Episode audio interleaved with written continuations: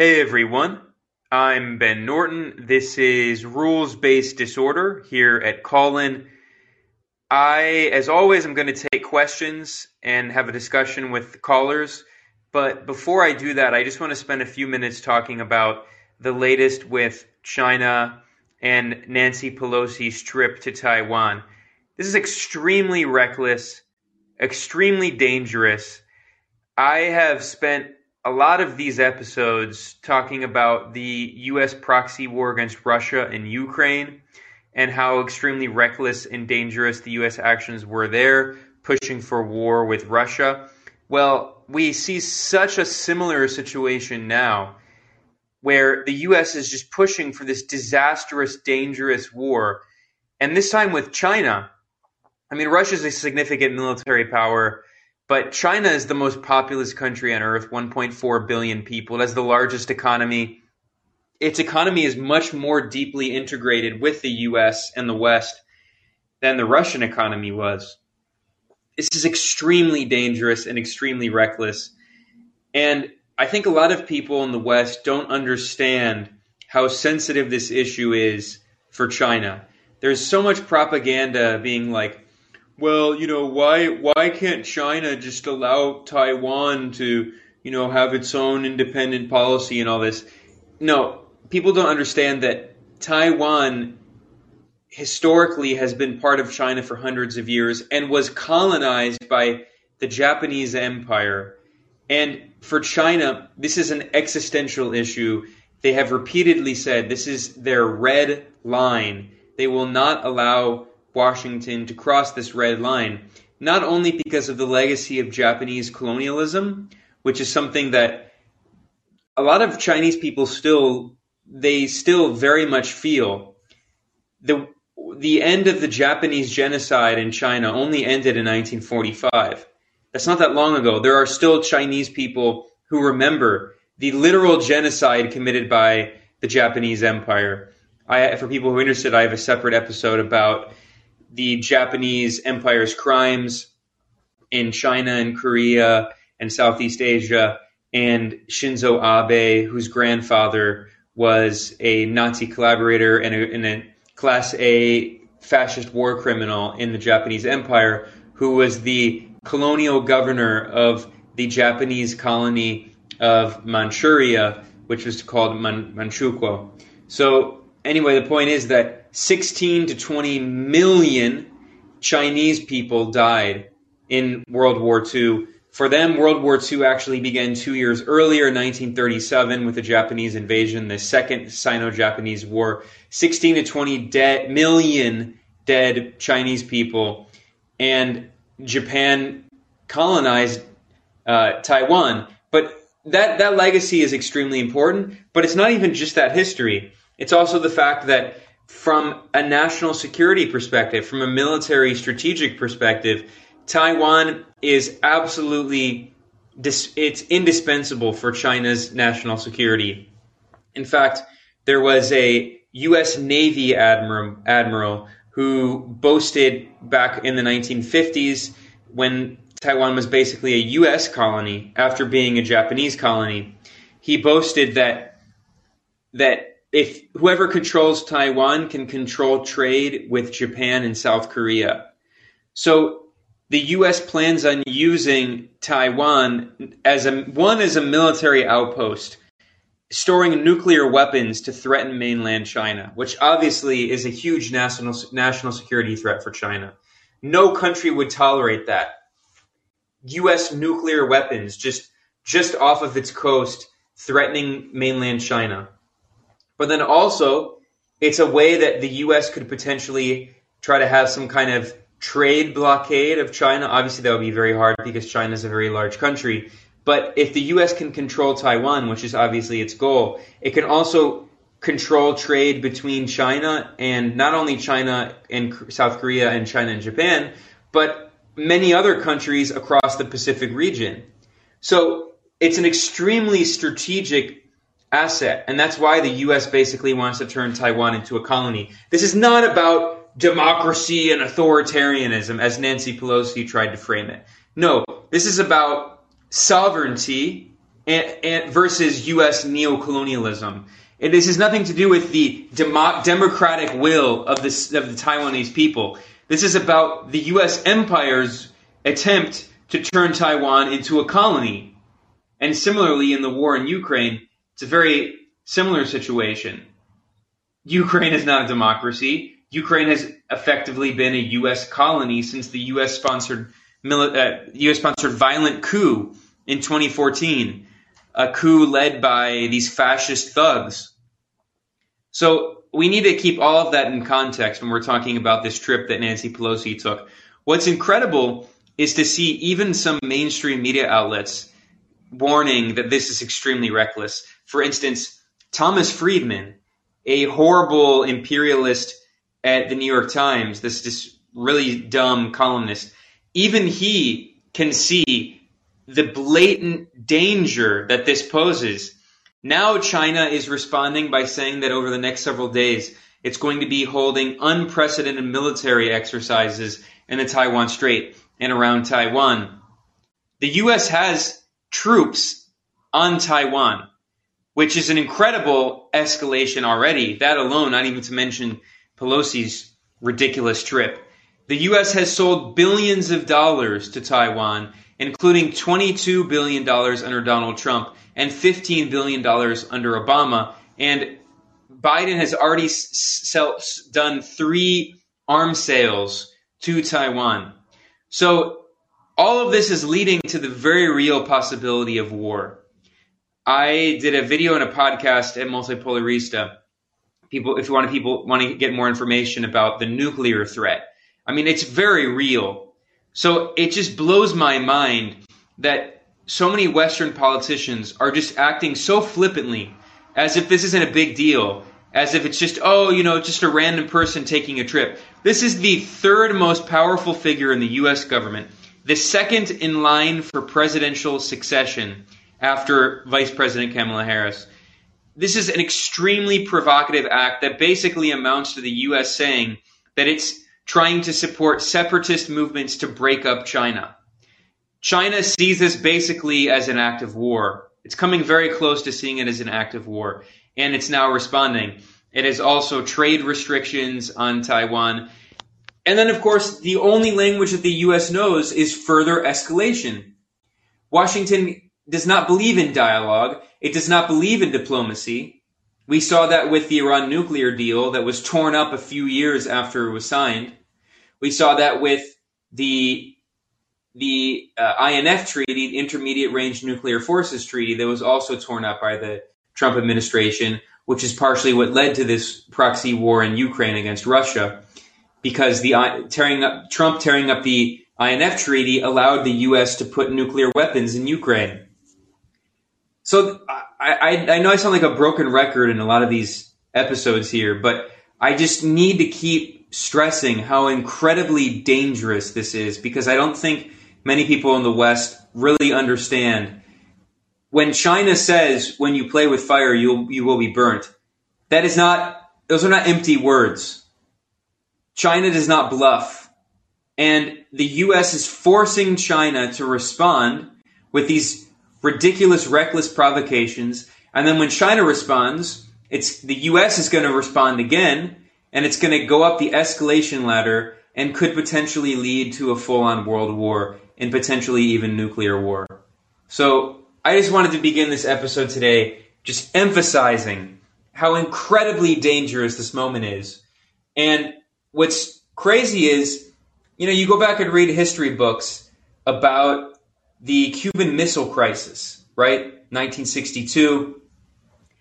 And what's incredible about that is that I feel like now we're going through multiple missile crises at the same time with Ukraine, now with Taiwan, and the response of the media, for the most part, excluding maybe a few criticisms of Pelosi, is encouraging this, encouraging the possibility of nuclear war, encouraging at the very least the possibility of World War III it is really insane and it represents just how out of touch so many people in the US political and media establishment are. But with that said, I'm now going to start responding to questions and I'm going to start here with Snapdragon. Go ahead. Hey, hi Benjamin. How are you doing? I'm good. How are you? I'm good. I'm good. Been a big fan of yours from your days uh, in Grayzone. Was a supporter of Grayzone and all you folks individually on uh, uh, on Patreon, and uh, I think uh, I, I of course uh, still miss you not being there on Grayzone. I still believe that you have a lot more in common with Aaron and Max than what uh, you know uh, what your differences are. So that's something I just wanted to put forth uh, up front. Yeah, well, no, thank you. I appreciate the support, and you know, I'm, I'm doing something different now, and I think I'm I've been happy with uh, this new outlet that I have, Multipolarista. But I wish I wish them the best of luck, and and yeah, and I'm just going to continue doing the work that I am now. Fantastic! Like uh, uh, it's it's great that you have started another outlet. I think that gives you more editorial independence as well. Uh, so, uh, having said that, I think it's very important that you uh, brought the topic that you did today. Uh, very very good points made by you. so, what do you? So, I, I personally am of the opinion that uh, that that that for a while now uh, the Chinese have been extremely patient with uh, American provocations regarding uh, uh, the one China policy, regarding the so-called uh, salami diplomacy, salami slicing diplomacy of America, where they keep on step by step, step by step, every single day, slowly, slowly start chipping away at the uh, sovereignty of America with every single step that they do. And always the step is so small that any military reaction from China is going to be seen uh, by the international community as an overtly aggressive move. Uh, from your perspective, where do you see this heading? Clearly, I think, uh, in my view, the events of the last three to four days were a big victory for uh, the United States. Uh, I think they they successfully managed to embarrass the Chinese leadership in front of the global South by showing that still America is the preeminent power and America can enforce its will anywhere across the world, even in a region which uh, its competing peer, near peer power considers to be its uh, backyard. So I think America has very successfully shown that. So where where do you see this going from here? Yeah, it's a great question, and I, and I think you put it really well, especially in terms of the salami slicing tactics that the U.S. constantly uses uses in its diplomacy. We also saw that with you know the Iran nuclear deal and the U.S basically the Biden administration killing any chance of returning to the Iran nuclear deal. As for China, where do I see it going? It's hard to predict. I mean, if I'm honest, I did many interviews before Russia started this military operation on February 24th in Ukraine, in which I said in the weeks leading up to it, there's no way Russia's going to invade. So I was wrong about that it's hard it's hard to, to predict. I mean, we live in a pretty crazy historical moment, but honestly, with the war in Ukraine and the way seeing the way that it's gets going, I drew I really do unfortunately think that it's going to lead to some kind of war in Taiwan as well. That the U.S. is going to keep pushing the Taiwanese, just as the U.S. was pushing the Ukrainians, pushing them, pushing them, pushing them, pushing them, crossing China's red lines just as it crossed Russia's red lines, and China's going to respond just as Russia responded. And and I think people don't understand that even for Ukraine, which obviously for Russia was a major red line, and NATO expansion constantly right up into Russia's borders, Zelensky threatening to put nuclear weapons in Ukraine, Zelensky threatening to do a military operation to retake Crimea I mean, all of that was extremely provocative. The West ignoring Russia's demands for security guarantees. all of that obviously is what pushed Russia to launch this military operation. And even then, Ukraine is not part of Russia. Taiwan is part of China. So this is even more provocative and even more dangerous. And it's forcing China to take a position that I think is going to be, I think, even larger than the, the Russian operation. So, every, I mean, you just have to look at the trajectory in the past, not only the past several days and weeks and months, but the last few years, going back to the Hillary Clinton announcement of the pivot to Asia, and then especially the Trump administration, Mike Pompeo as Secretary of State taking so many aggressive measures against China and hinting that the U.S. would recognize Taiwanese independence. It's all hinting, it's all pointing to a certain direction, which is, I think, pretty easy to see happening. The U.S. in the next few years is going to declare that Taiwan is an independent country. China is going to send its troops in, and the U.S. has said that it would militarily intervene. Now, what would that look like? Would that mean the U.S. sending more? There are already troops in Taiwan, although there aren't that many. There are several dozen, but that we know of at least. Does that mean the U.S. send troops to, to, to Taiwan? I don't think necessarily there'll be troops, but does it mean that the U.S. will send, you know, the U.S. will do bomb bombing raids? And does that mean that China will will sink a U.S. aircraft carrier that is carrying a bunch of U.S. planes that are doing bombing raids? I mean, that's what's hard to predict. But I frankly think that this is all pointing in one direction, which is some kind of war that is not necessarily a direct war between the US and China, but something like Ukraine, but potentially even worse. Because in, in, in Ukraine, it's not just, of course, Ukraine against Russia. There are more than 20 different countries that are that whose militaries are involved in directly supporting Ukraine. They have a command structure led by the US and based in Germany in, at U.S. military bases in Germany. And we also know that the U.S. has CIA officers and special operations forces, along with Canadian, French, and uh, Lithuanian special operations forces that are on the ground in Ukraine, including on the front lines, who are directly involved in the fighting against Russia. So, I mean, that is very close to being a conventional war with Russia. So I think if they're doing that in Ukraine, if they're that crazy, it seems like it's actually not that much of a leap to say that they would potentially do the same thing in Taiwan. And unfortunately, I see no indication whatsoever of anyone on the Western side even hinting that they might try to find a, a way out of this. Um, hinting that they, they want to f- come to a political solution they want to come to a settlement with the Chinese. There's no hint of that, just as there was no hint of that with Russia. All it is is more provocation, more escalation. So I don't see any way out, unfortunately. Uh, I think you you made a very good point by comparing uh, uh, Taiwan to Ukraine. I think there are many similarities.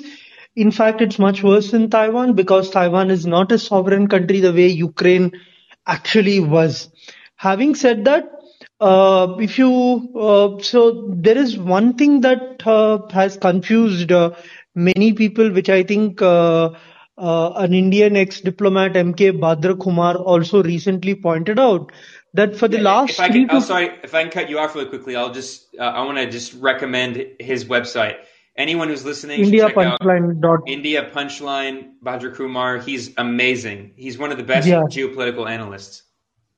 Exactly. He comes from a family of uh, diplomats in India. Uh, he's a multi-generational uh, uh family. Uh, so having from, said from that, Congress, right? Uh, he is apolitical as he's part of the Indian Foreign Services. But my, yeah, well, I, I do know that he he's very clear to avoid talking about you know domestic partisan Indian politics. But my understanding exactly. is that his family were involved in. I mean, obviously it was all Congress governments until recently. But yes. my understanding is like they're he's kind of affiliated a little bit with Congress. He's definitely not sympathetic to the fascist elements on the right of Yeah, the RSS BJP. and BJP. Yeah. Yes, he's definitely, he has no sympathies for that.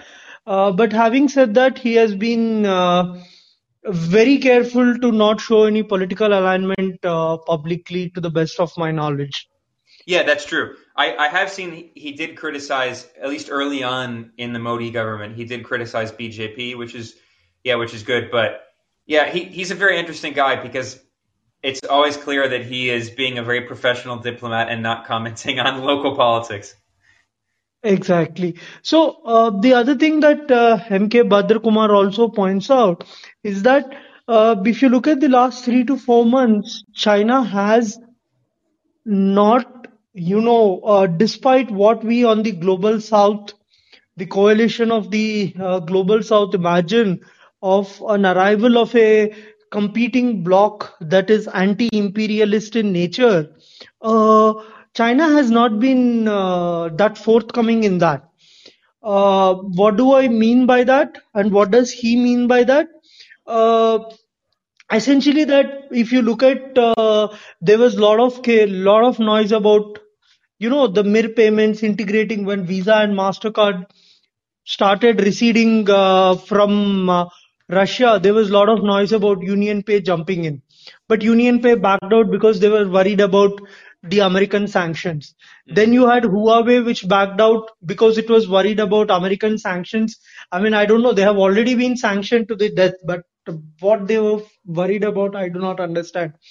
And a step further, Alibaba, which essentially enables a lot of Russian businesses to sell in China, which is the main source for a lot of Russian SME businesses removed more than 60 to 70 percent of all Russian businesses from their platform, uh, just to ensure that they do not have any challenges associated with, uh, you know, uh, American sanctions.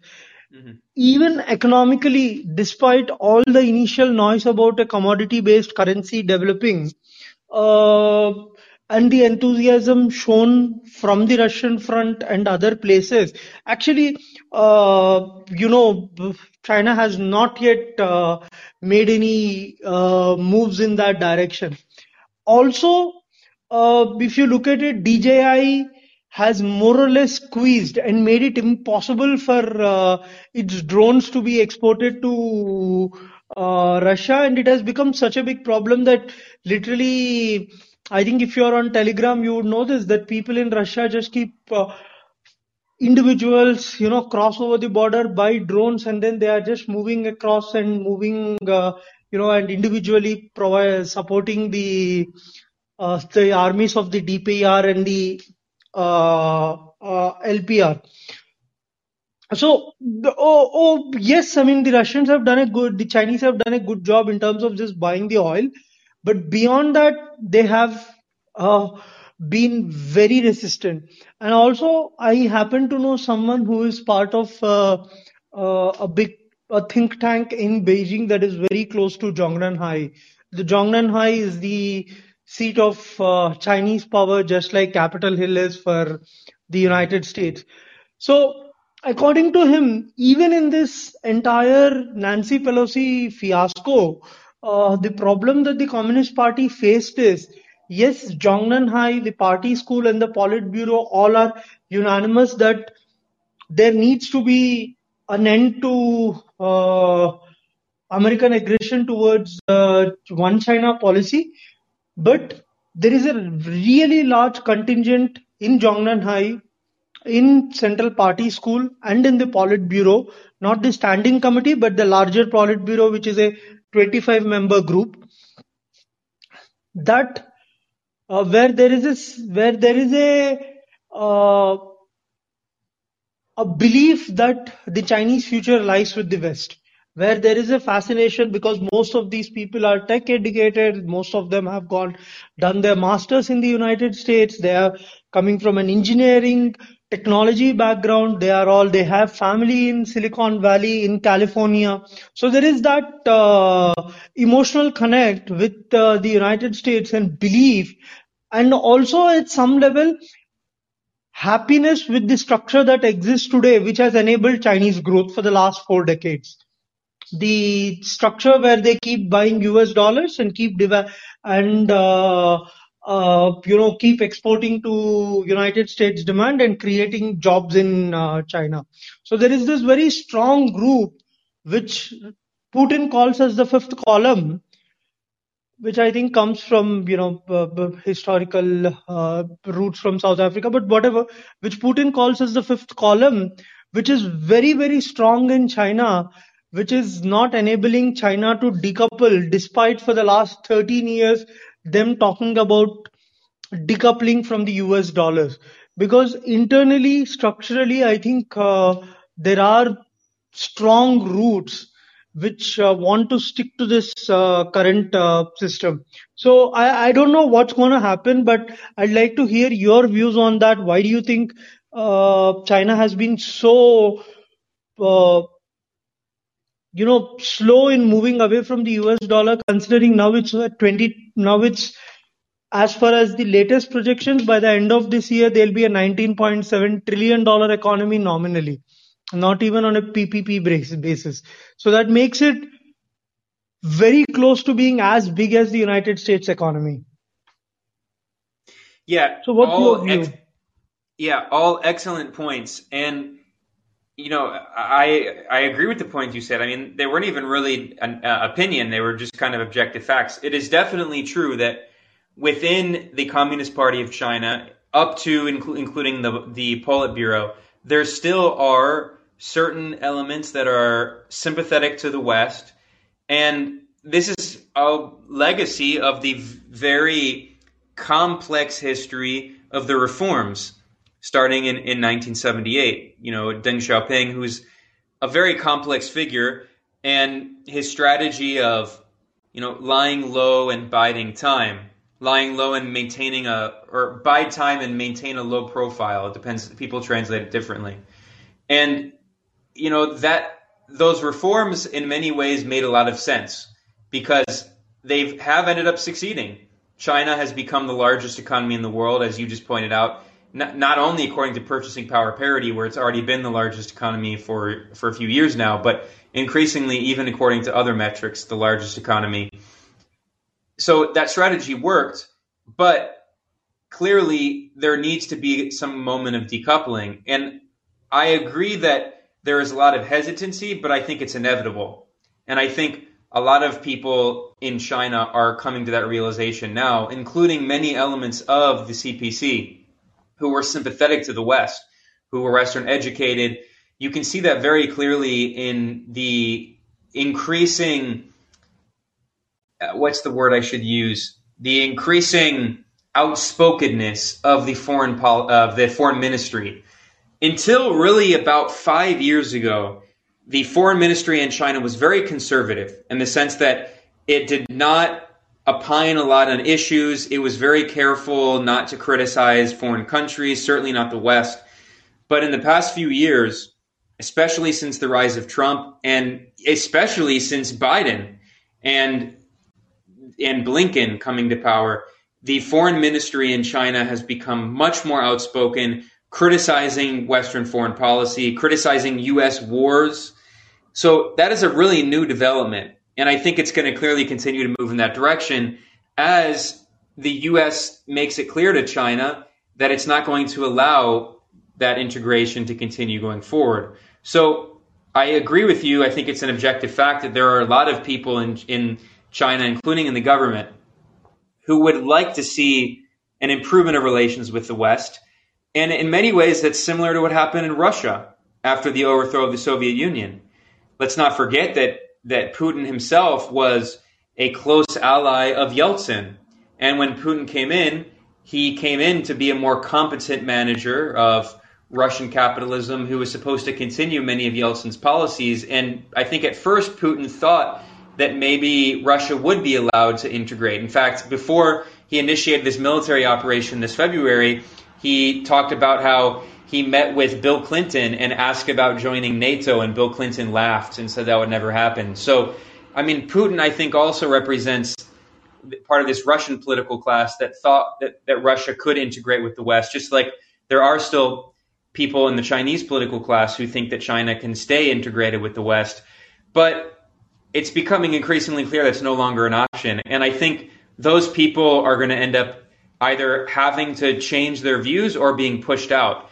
It's very clear Xi Jinping is in a position of power now. Uh, he's in a position of strength, that is. You know, when he first came in in 2013, he initiated this anti corruption operation. And it's true that there was a lot of corruption, but so it wasn't fake. I mean, it was a real anti corruption operation, but also the anti corruption operation was of political character and that was it was getting rid of the rightists from the CPC who were very pro West and also pro capitalism, the capitalist roaders, if you will. And we have seen that the CPC and China have moved left, and it's clear that Xi is is no longer he's no longer worried about people replacing him as he was in the early days back in 2013. He's clearly operating from a position of strength, and if you look at Xi's political trajectory, if you look at his foreign policy, if you read his speeches, even though he is often somewhat moderate in his speeches, it's very clear that he and Putin both are have a have a very uh, deep alliance and understand that their future is not with the West. So I think all the points you said are absolutely true. But what we're going to see over the next several years, I think, is the CPC is going to shift a lot of those people who have those pro-Western views are either going to be pushed out or going to be forced to change those views. And China is going to basically come to the same realizations that Russia came to. And, you know, Putin himself made this famous speech at the Munich Security Conference, and I believe it was 2006 or 2007, right, where he said that, you know, we tried to be a partner of the West, but they will not allow us to be independent. They, he, he used the term hegemony, talking about Western hegemony. So it took many years for for Russia to come to that realization, and I think China is is very quickly coming to the same realization. Thank you. Uh, I'm sorry, but I just want to ask one last thing before I take too much time. Uh, that's a very great answer. The last thing I wanted to ask is I think United, Russia has done a great job in showing that we can stand up to the global uh, imperial power, which is the collective West with United States leading the charge and uh, the European lackeys, and we can stand up to them. Uh, and so it has enthused the global uh, south to a great degree and brought a positive energy that was missing since the collapse of uh, Soviet Union and maybe since the collapse of since the mid 19 uh, or late 1970s.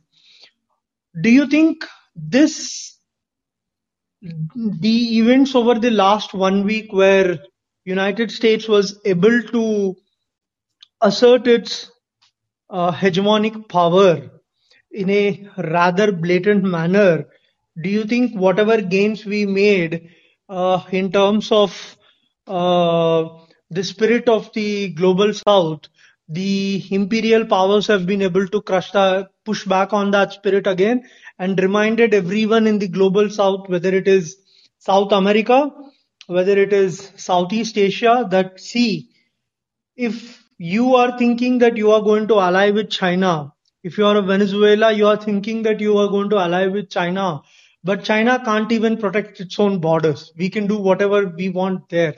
How is China ever going to help you here? Uh, you know, thousands of kilometers uh, away from China itself. So I'm pretty sure that uh, that that is a thought that must have come into the global south due to how things have gone in the last one week. What's what's your view upon that? I think you're absolutely right. I mean, my my um, I, I understand this much more profoundly from Latin America's perspective, just closely, you know, living in Latin America and following the response of different governments you're absolutely right that a lot of countries in the global south have felt a, a, a new kind of empowerment and uh, strength given that Russia is standing up to the U.S. and NATO and the EU. Um, certainly, we've seen that in Africa as well. South Africa, which you know, whose government often will kind of play the the West against the Asian Eurasian powers. Uh, South Africa's government has also been very outspoken in criticizing NATO. So you're right. I, I, do, I don't think this recent development in Taiwan is going to temper that. Now, obviously, you're right that in the short term, this was a diplomatic victory for the U.S. by making China look weak.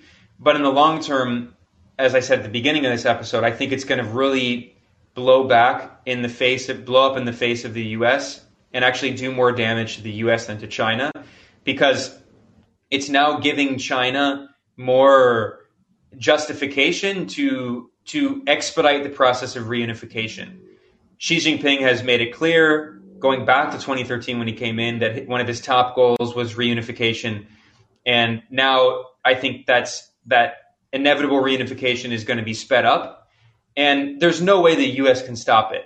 It's going to be like a Ukraine situation where the U.S. just pushes the Taiwanese off of the cliff and then uses their death to pr- milk it for propaganda and to justify sanctions and all of this. But there's no way. I mean, we've already seen that the, the Russian military is clearly winning in Ukraine, and it's going to win, as actual military experts have been saying from the beginning. And in Ukraine, in uh, Taiwan, it's it's even less it's even less up for debate. There's no way that Taiwan has any chance whatsoever. So I think you're right that in the short term this has done damage, but I, I wouldn't overstate it. And honestly, I think for me, what's interesting, and, and you should, if you follow me on Twitter, you should send me a DM because I'd like to pick your brain.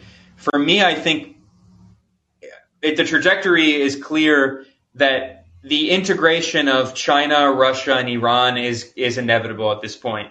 It's the U.S. has has made that inevitable.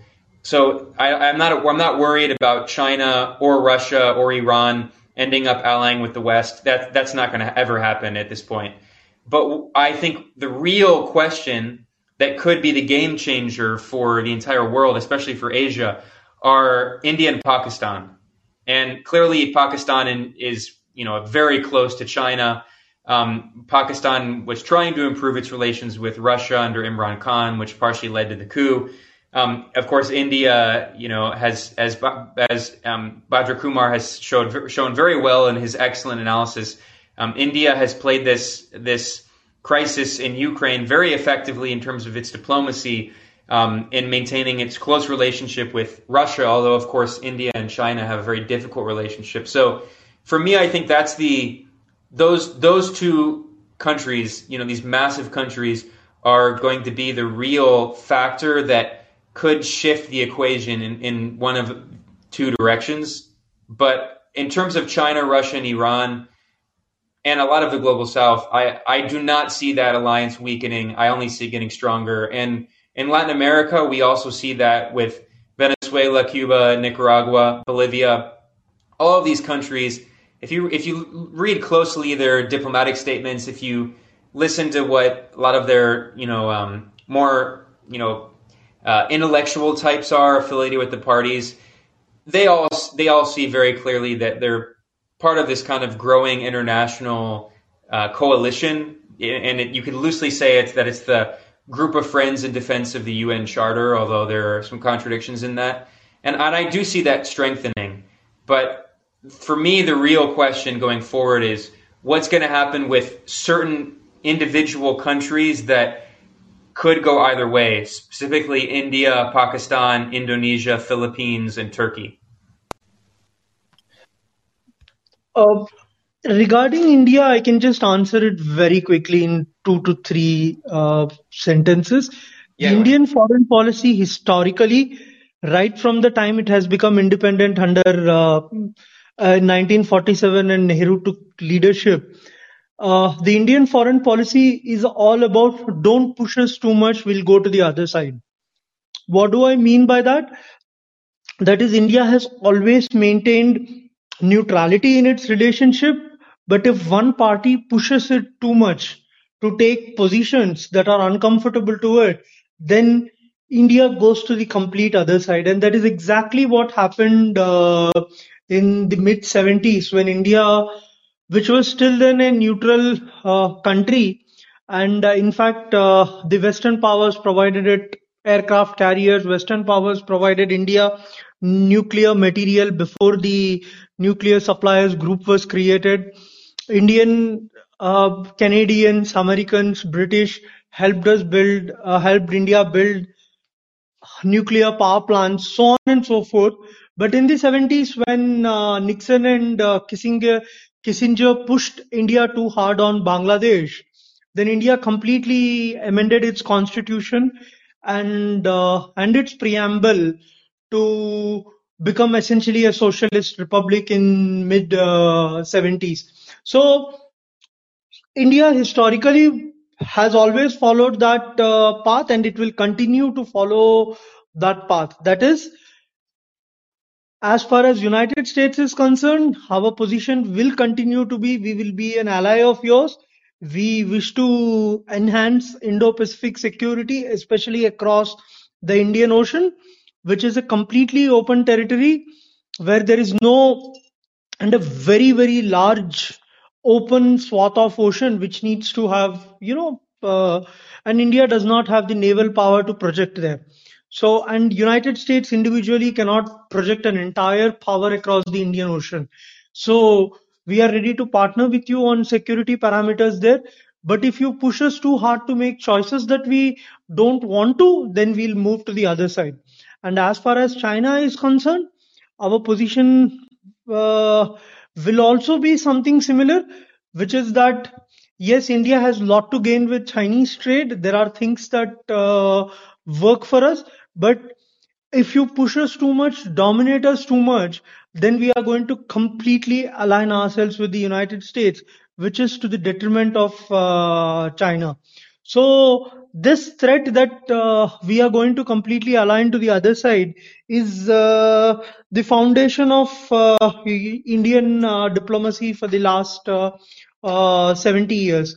as far as Russia is concerned, Indian diplomatic corps has very good relationship with Russian diplomatic corps.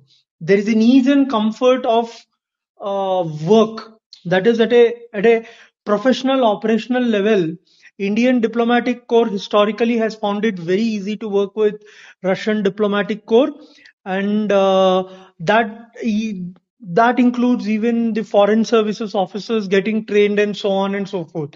And most importantly, it is a very important relationship because Russia doesn't sell us doesn't just sell us military equipment, but and also uh, certain space technology. But Russia is also involved in knowledge transfer to Indian strategic industries across Indian space research and also across Indian uh, uh, defense uh, research, primarily across the entire chain, including up to long range uh, ballistic missiles, intercontinental ballistic missiles, so on and so forth which are of high strategic importance to India. So, so yes, this is the scenario. So I don't see, and no, due to, despite uh, whatever happens, the colonial past and the colonial memory in the Indian psyche is way too strong for any government, whether it is a BJP government or a Congress government or any government to ever take power where that particular political leadership aligns with imperial powers. That is never going to happen. No Indian, whether he is on the extreme right or the extreme left, can ever tolerate uh, uh, can ever forget the colonial memory, and that is very, very strong in the Indian psyche. And uh, so, even in India, the biggest supporters of Putin are mostly on the right wing or on the fascist side. Even on the left side, obviously, you have great supporters of Putin as well. It's only the small niche, Western educated liberal class that is United States prone. So, uh, so I think China also realizes that the thing, the way I see the relationship move forward is Chinese at some point move away, uh, withdraw their influence in Sri Lanka. They withdraw their influence in Bangladesh. They withdraw their influence in, uh, you know, this around uh, in Nepal and also in Bhutan and accept India as the regional power of South Asia and uh, pull away their uh, influence in this region and give India this space. And that is how things are going to evolve. And if that happens, then India automatically will align further to the Russia, China, Iran bloc. That is my view.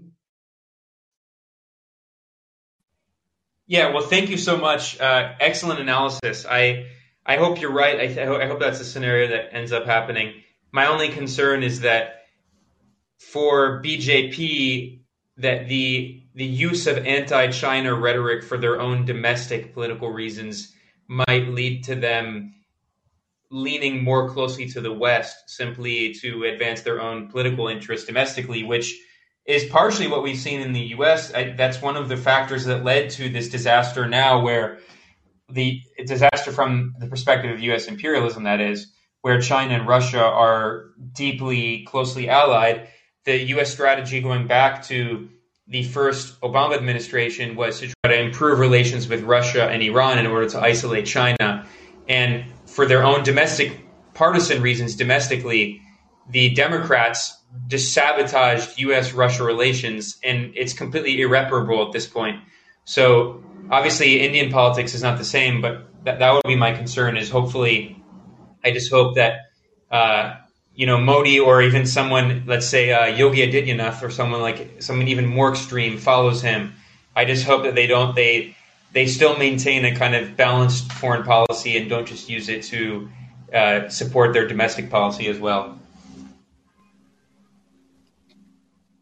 Uh, I don't think uh, the BJP has uh, done that.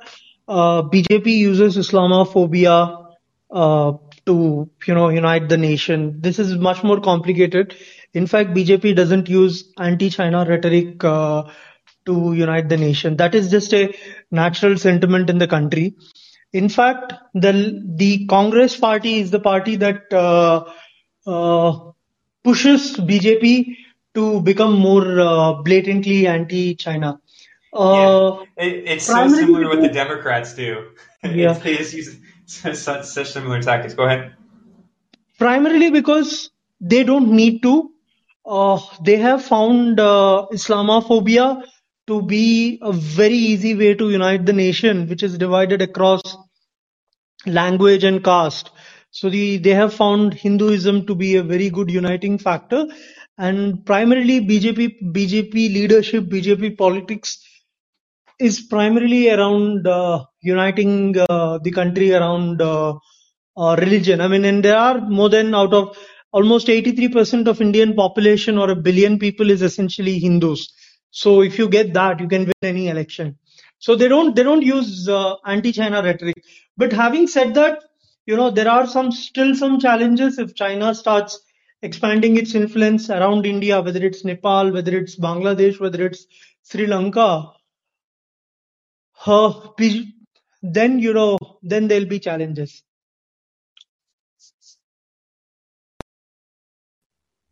Well, thank you for the really, really interesting analysis and good questions. It's always it's always nice meeting someone new here uh, on Callin and having a conversation. So send me a message on Twitter or wherever, and uh, we'll we'll chat more. I, am going to take the other. Uh, people have been patiently waiting though, so thanks for the call. I'm going to jump on to Sean.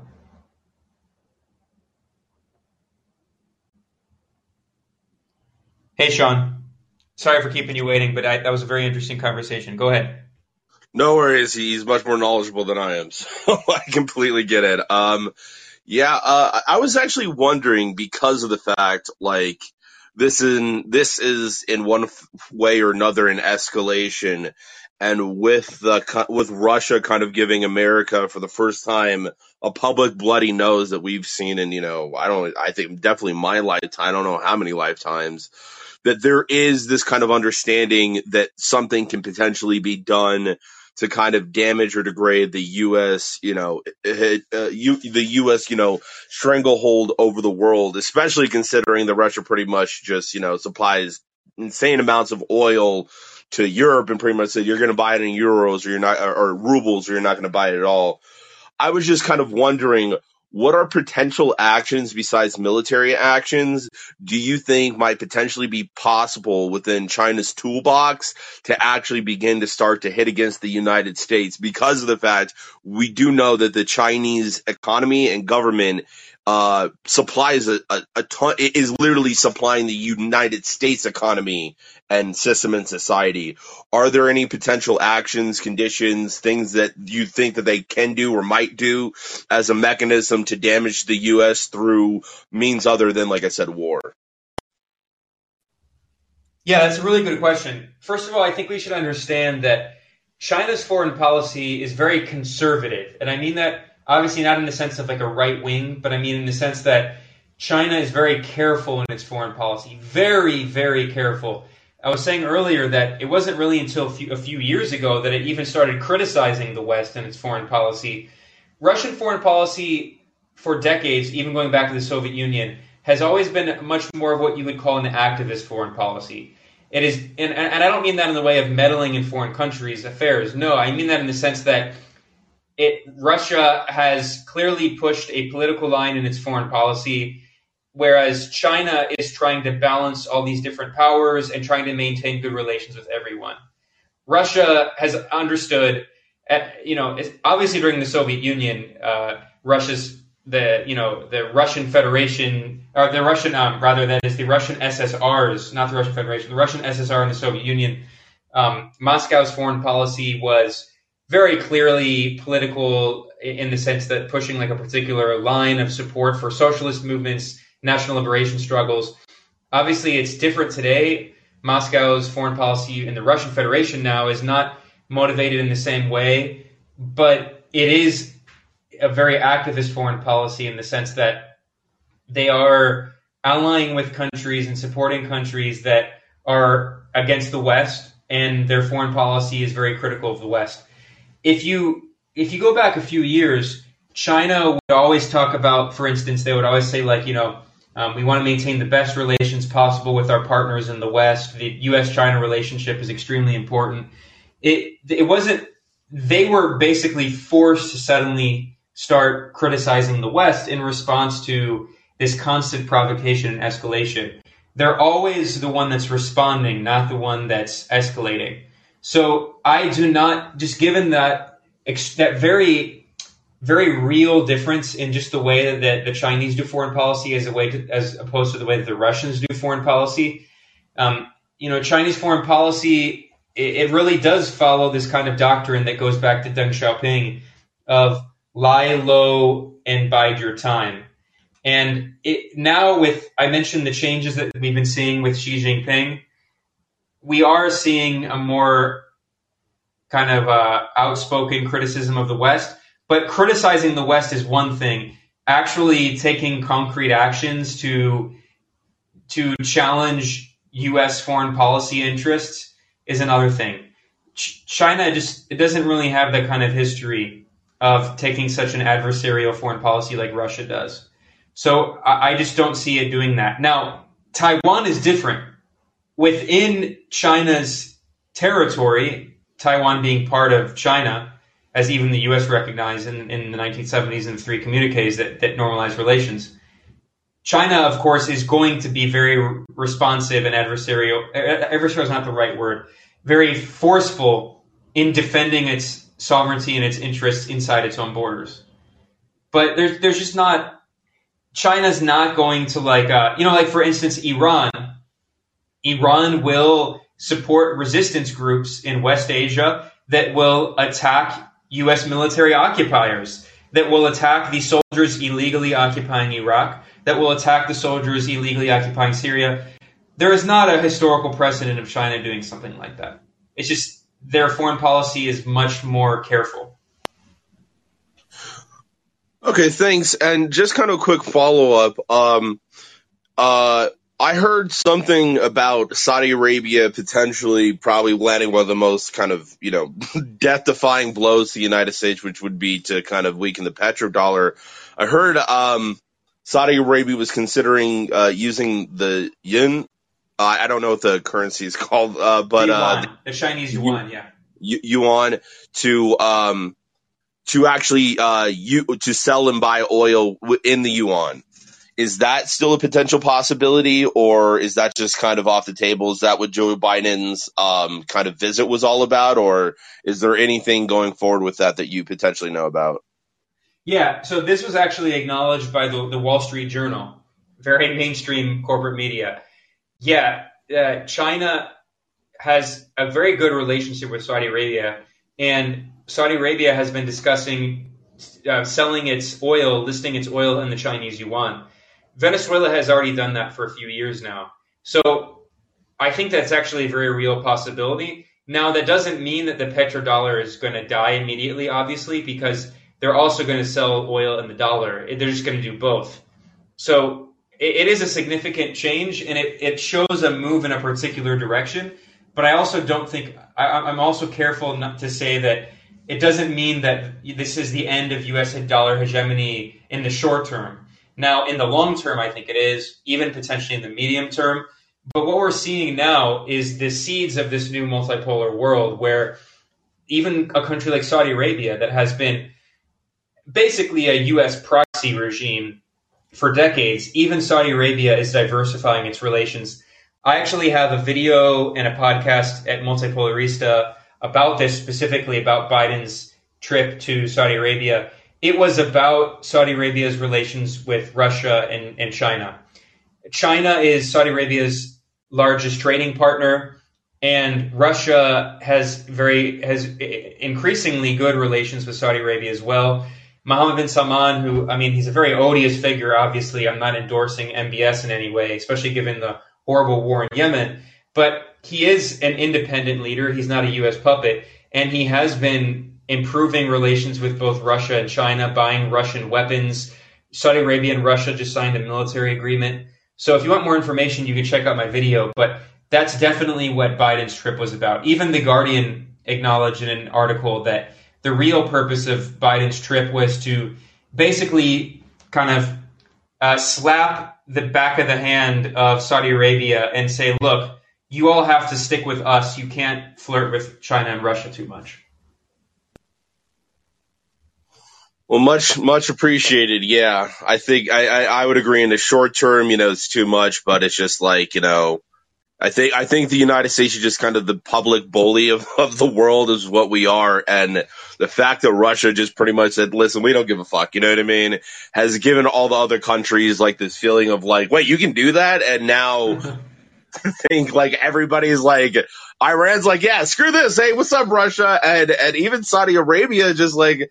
I don't get like what are you gonna do? You meet and the truth is right now, the United States it's so screwed up, so fucked up because you know evil, but the United States needs Saudi Arabia's allyship right now. Well, I, I want to say they need it more, but like Saudi Arabia is such a key, like key to this entire situation that it's insane. And the fact that there is this kind of development of like, you know, better relationships just, it, it, it weakens the United States condition within the world so heavily that it's just like, this is, you know, it's big. You know what I mean? Regardless, I think it's, I think it's huge what's happening right now. Yeah, I mean, it shows this multipolar world we're in where you have poles and then you have countries that are going to try to play the different poles against each other. Like the previous guest was saying about India. India, you know, was one of the co-founders of the non-aligned movement and has this history of having a non-aligned policy playing the West against Russia or back back in the first Cold War against the Soviet Union. And Saudi Arabia is doing that right now as well. It's it's playing the U.S. against China and Russia for toward its advantage, and that that of course is angering the U.S. because you know the U.S. relies on certain countries to be not just allies but basically puppets. Uh, you know we see that clearly with South Korea and Japan just obediently falling in line, imposing sanctions on Russia, basically joining NATO now. Russia, uh, I mean, um, in the most recent NATO summit in in Madrid, South Korea and Japan attended. I mean, these are countries in the Pacific, very far from the North Atlantic, but the U.S. is used to countries just obediently falling in line like that.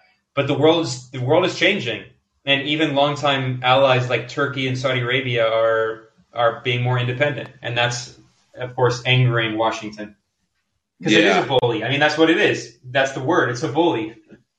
It, it's actually. I just. I think I had the perfect analogy the United States is like the Mean Girls Club. Like we're we're the biggest Mean Girl in the world, and as long as we got all the other Mean Girls in line, we're good. You know what I mean? Everybody, I don't want to deal with them, but yeah, you get but, like uh, what a cross between Mean Girls and Ted Bundy.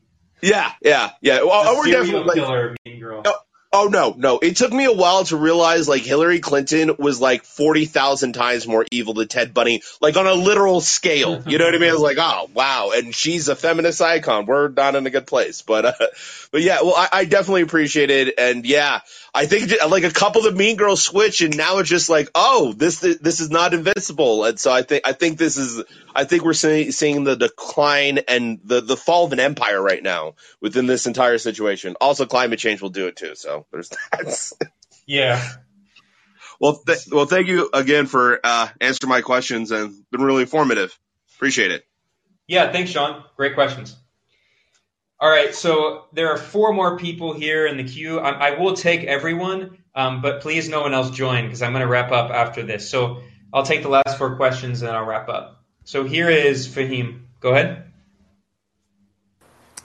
Hey, Ben, uh, great to hear from you uh, again. Uh, so, a couple of questions for you. Uh, how come, uh, or have you seen any pushback uh, coming this again on the anti-China rhetoric or the ramping up of um, um, tension between the U.S. and China?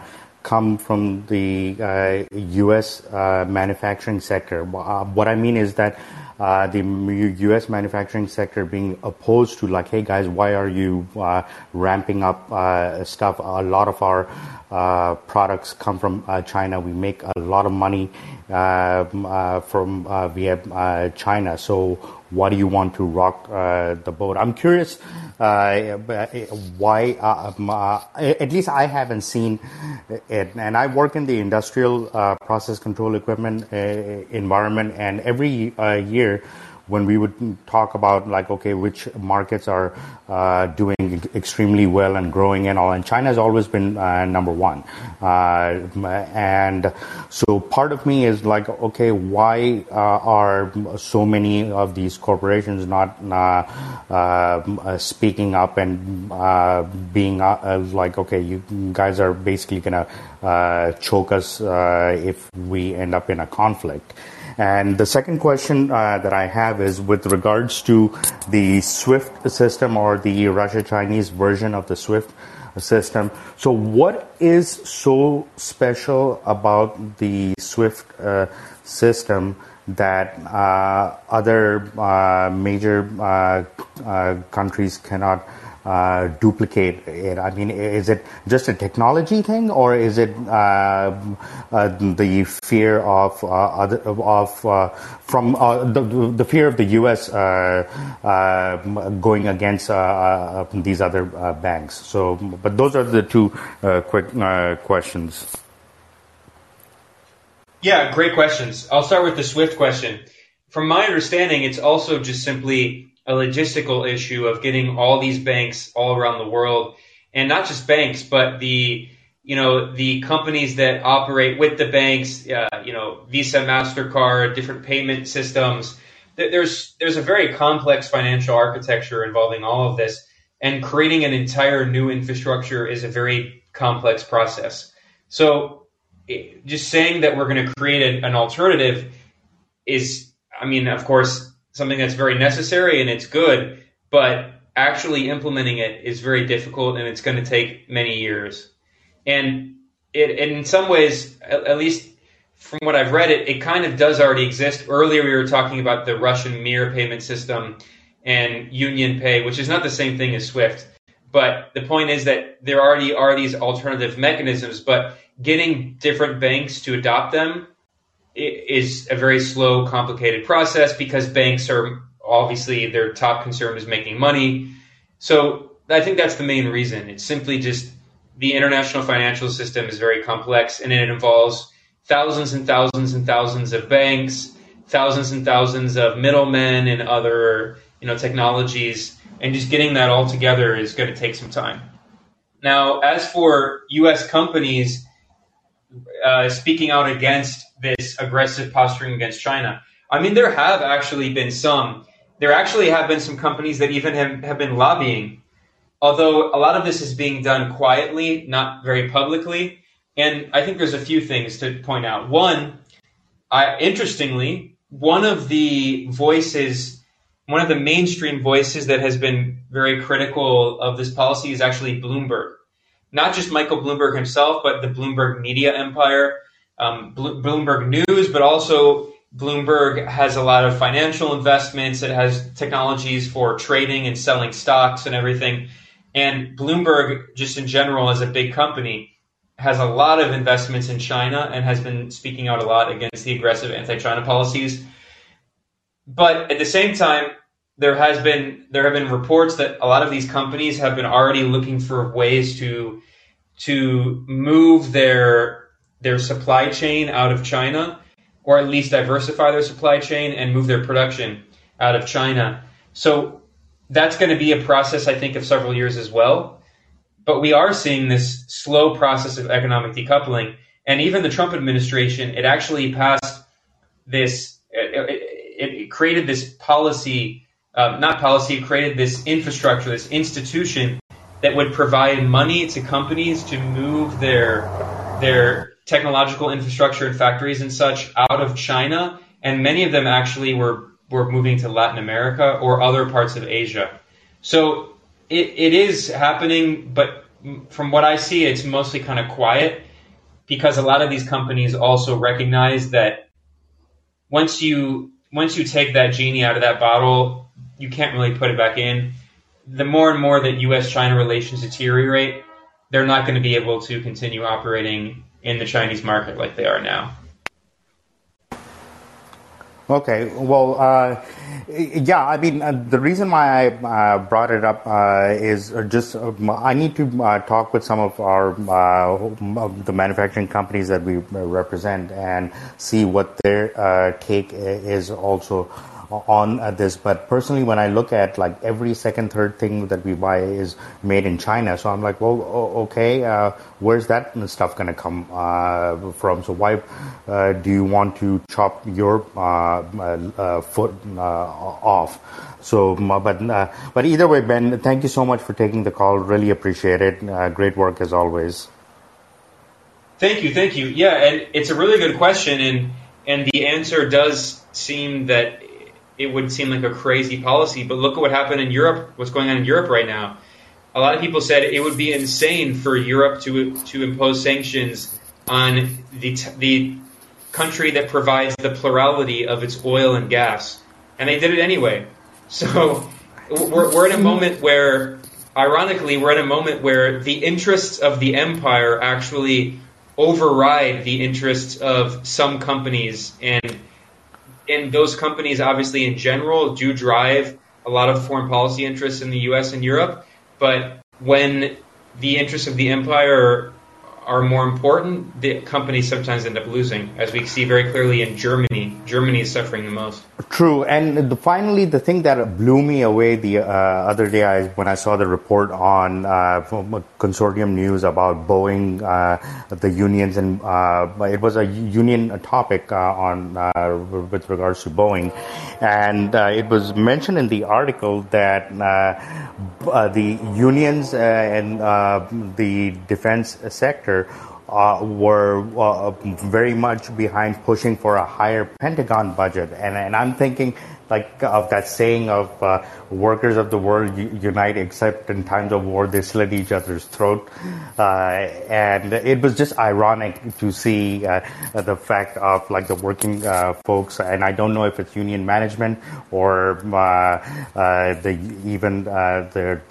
machinists on the floor who uh, were like, yeah, okay, the more uh, money uh, uh the uh, Pentagon gets is better for us, screw everybody else type mentality. So, but that's another topic for the other day. I know you've got callers, so thank you again, Ben. Really appreciate it. Yeah, thank you, Fahim. So um, I, I, do apologize to Steve, Sele, and Olu. Um, but I had said before you all jumped on the queue that I was only going to take the last four. So I'm going to end with, I'm going to do three more here just because it's already been an hour and 10 minutes. So sorry about that. I apologize. But I'm just going to take the three more questions here and then conclude, just because I, I have to run in a few minutes. So here's Brady. Go ahead.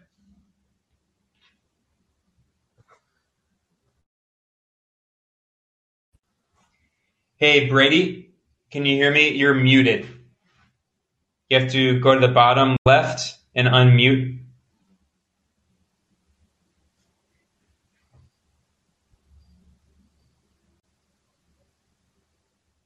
Hey, uh, Brady. All right. Well, um, I, I just I always hate just sitting here in silence. So Brady, if you uh, figure out how to unmute, and if you jump back on, I will take your call. But I'm going to jump to Hussein because I just don't want to sit here in silence. Here's Hussein. Ben, oh, yeah, can you hear? Hey, Ben, how you doing? I'm good. How are you? Good, good. Uh, I just got back from uh, Lebanon a couple of days ago. I spent about uh, a month in Lebanon, and uh, there's just a couple of things uh, I wanna like talk about that I experienced in this in this trip. Um, my my family's uh, home is in in uh, in a town called Yaroun, right on the border with uh, occupied Palestine. I mean, you, it's like a five minute walk to the gate that takes you into occupied Palestine from my house. And I was taking a walk one day with my uncle, and we started hearing these explosions like up in the fields. I told him, "Oh, what is that?" And my uncle's like, "Oh, it's nothing. It's just uh, the line mines that are being uh, detonated." So then uh, I told him, Let, "Can we get a, go closer?" So there's an area where these this group from Norway that uh, is uh, tasked with uh, ruining the landmines that are left over from Israel. And we went over and parked like with, next to them and started talking to them. And they said that it's still going to take them years to finish detonating all the landmines that are left over from Israel. And Israel left, uh, you know, that area 22 years ago. So it just reminded me like uh, how horrible and, and an occupation is and, and how terrible. Like a lot of people from my town can't access a lot of the land because it's closed off until they detonate all the landmines.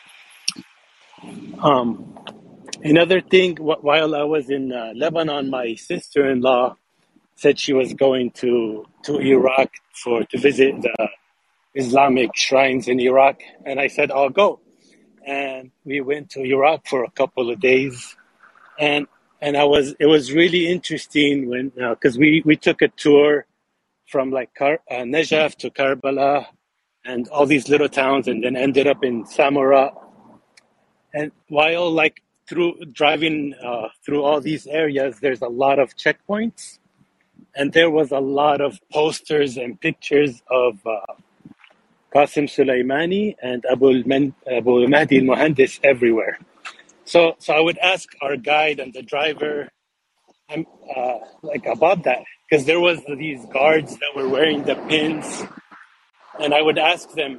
And then when we got to the area of like Samarra or around Baghdad, they had told me how much ISIS had, how far ISIS had reached, and how strong ISIS was in those areas, and how significant or how they credit the liberation of all that area from ISIS to Abu Mahdi al-Muhandis and to Qasim Soleimani. I I mean, I kind of already knew that, but it was really interesting to see in person that they still have their pictures up everywhere. They wear their pins on their chest. It's because they really do credit the liberation of um, that whole area to to I- Iran's assistance to and then to the these two um, Qasim Soleimani and Mahdi Muhandis who were murdered by by uh, the U.S. and it just you know reminded me like how how horrible that whole uh, murder was and, and, and these guys are credited for fighting ISIS. I mean the the guy that was with us he would say things like it would have been much much worse uh, who knows where Iraq would be today if it wasn't for these two guys and Iran and the assistance they, they provided in fighting ISIS. So it, it reminded me how the U.S. killed these two guys that are credited with fighting ISIS the most. I think they had the most significance in fighting ISIS than than anyone else.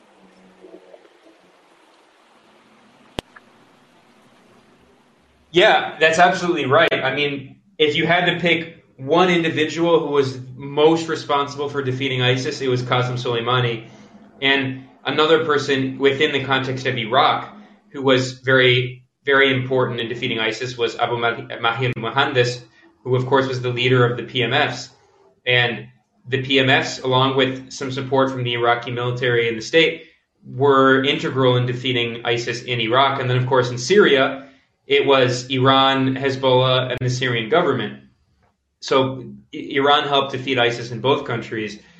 So I mean, Qasem Soleimani, I mean, he he is the defeater of ISIS, and the U.S. killed him, which says everything. I mean, says everything about the U.S.'s role in helping to give birth and support ISIS.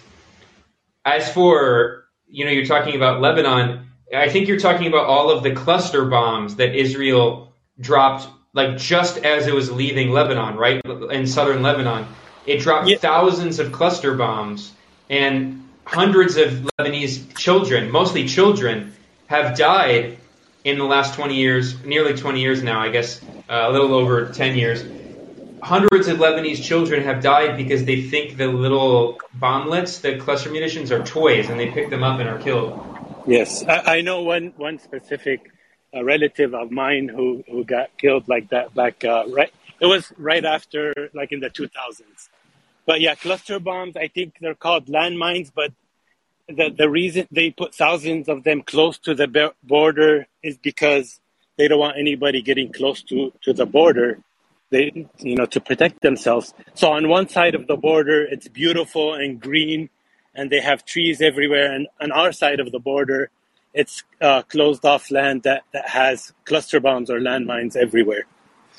And and also um, in Iraq, while talking to all these guys, you know, I would tell them, hey, uh, Abu al-Mahdi al-Muhandis was just one guy. I mean, you guys uh, have, you know, a lot of people who, who fought ISIS, but they are still really heartbroken about this guy. And they say, uh, you know, Iran might have a lot of people sim- similar to Qasem Soleimani, but in Iraq, Iraq has had a lot of tough time. So they don't have like many Abu Mahdi al-Muhandis. So they're really still really heartbroken uh, about it. No, yeah, I mean it, it it's incredible to think about Trump had no idea who the hell he was killing. I mean, it's so disgusting, it's so sadistic. He was killing the national hero of Iran, a hero for millions of people across the region who defeated ISIS. It's really disgusting. Um, really quickly, I should also say that just because I wanted to look up the exact figure because I remember reading this, that in the last few days when Israel was withdrawing from Lebanon in 2006, in the 2006 war, when it was defeated by Hezbollah and the Lebanese resistance, it, Israel dropped 4 million cluster munitions in the last few days. Four million. And the United Nations blatantly condemned this as immoral and illegal. And of course, you know, the UN is often very soft in its criticism, but even they were like, this is completely ridiculous. By the way, as of 2021, more than 123 countries around the world have signed the Convention on Cluster Munitions, banning cluster bombs of course, apartheid Israel refuses to. So in the millions, yeah, I never saw that figure. So no wonder it's taking them like close to 20 years to, to get rid of all of them. Um, and then Iraq, I didn't check the weather before taking up my relative on the on the offer. It was like 118 degrees, so it was really hot when we were there. But it was still a really good experience. And were, I, am glad there power, I went. Were there a lot of power outages?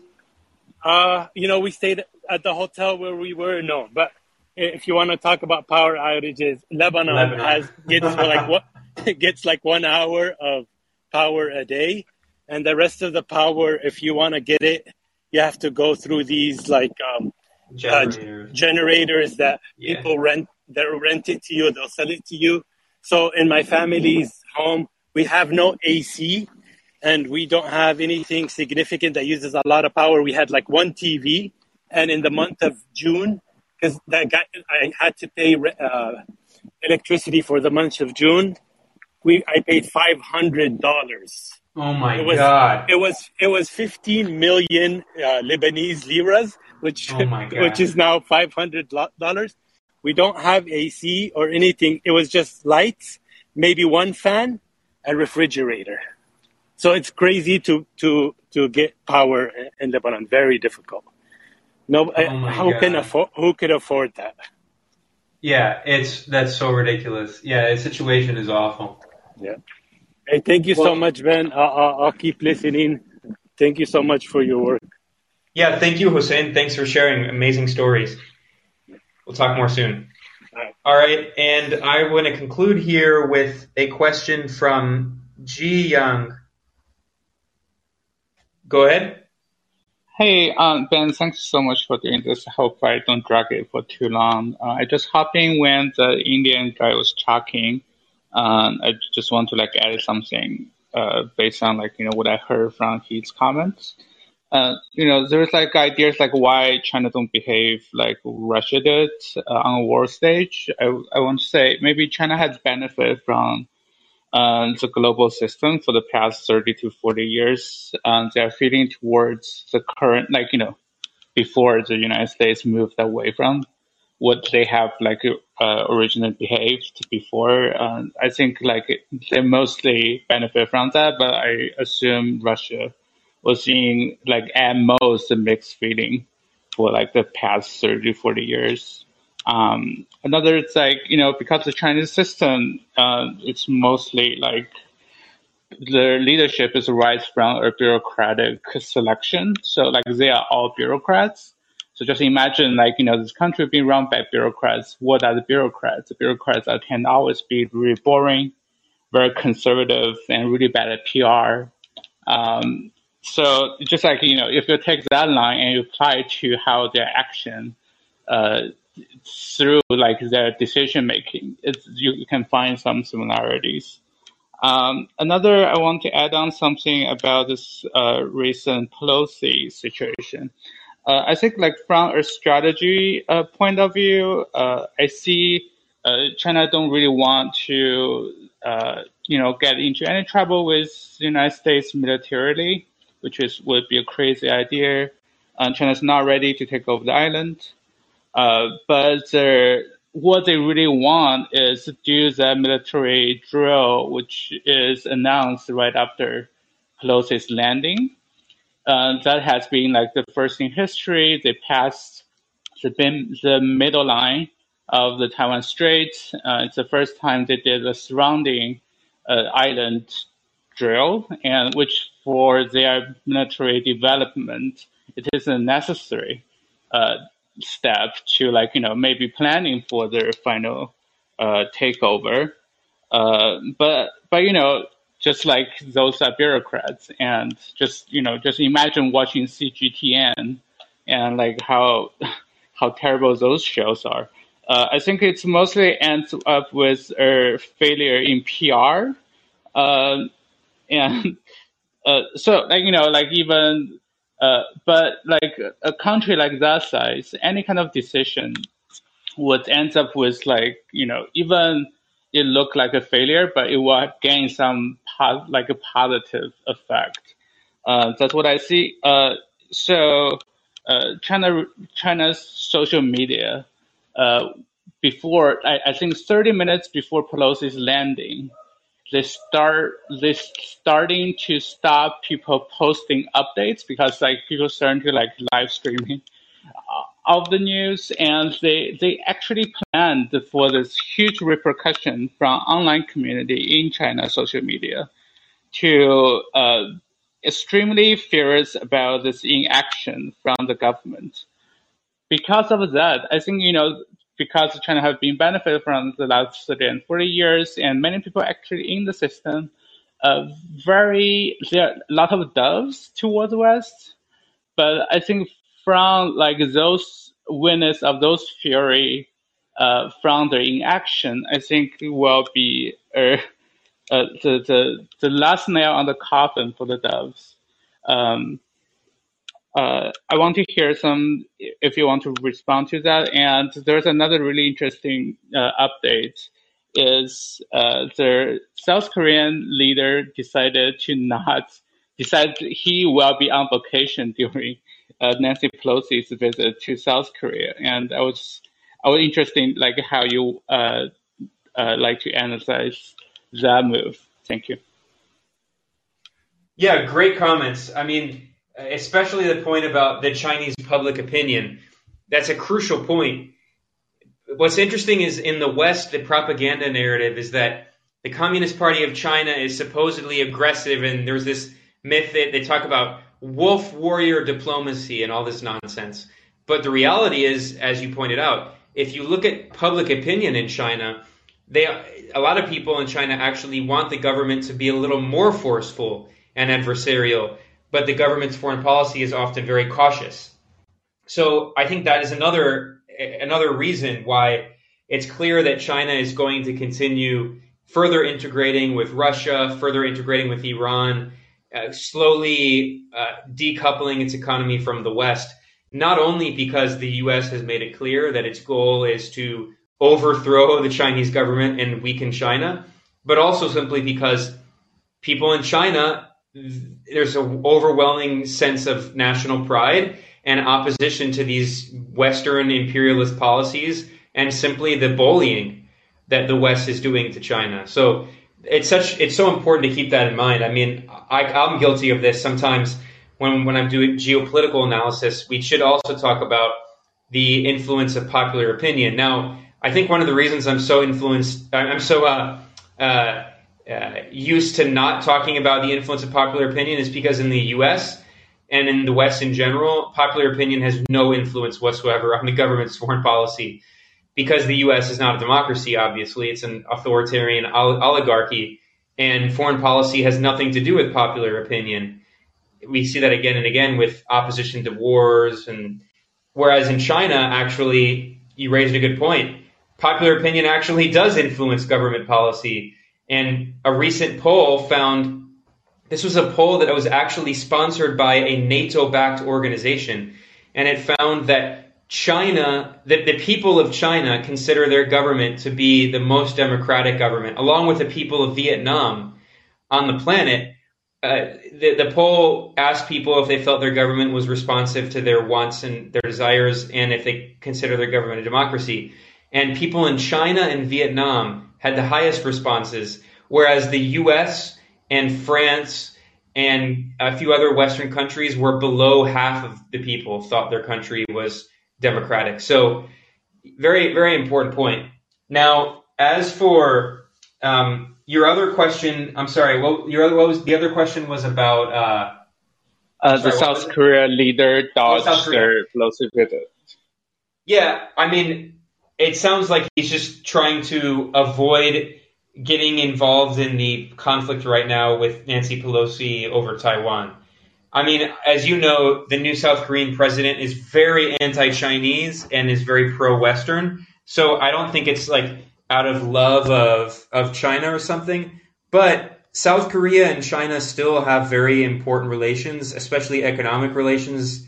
And I mean, the reality is that he doesn't want to cause his his damage to his own country. So President Yoon, who's the new very right wing president, Yoon Suk Yeol, I think that he just made this decision that that like meeting with Nancy Pelosi after she went to Taiwan would be would be like uh, getting South Korea involved in this conflict, and he doesn't want to be involved right now. Yeah, just add on like you know he is super unpopular. His like approval rating was dropped to like twenties something. So I, I think he was really trying to avoid other problems.